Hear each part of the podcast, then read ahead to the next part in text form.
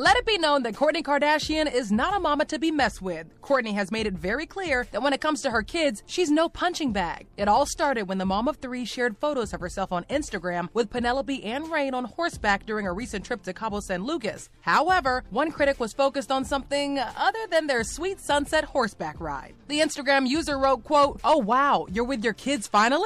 And it didn't take long before Kourtney fired back by saying, I'm with my kids every day, thank God. Social media isn't always real life. In fact, Kourtney and Travis Barker's kids, with the exception of Mason, came together for the family trip in honor of Travis's 46th birthday. An eyewitness shared with E! News, quote, The kids got along well. Alabama was playing with Reign and really sweet with him. They left Kourtney and Travis alone for some one-on-one time, and Alabama took Reign and Penelope to the pool. The eyewitness continued, They all seemed very friendly and like they were having fun together. The younger kids looked up to the older kids, and they looked like one big happy family. But it sounds like the family trip to Cabo wasn't the only thing Travis got for his birthday. The Blink 182 drummer recently revealed that Kourtney went above and beyond with her gift as she gave him a 1987 Buick Grand National Regal GNX. Trav shared photos of the gift on Instagram and captioned it, When your dream girl gets you your dream car, with Kourtney responding, You deserve the world.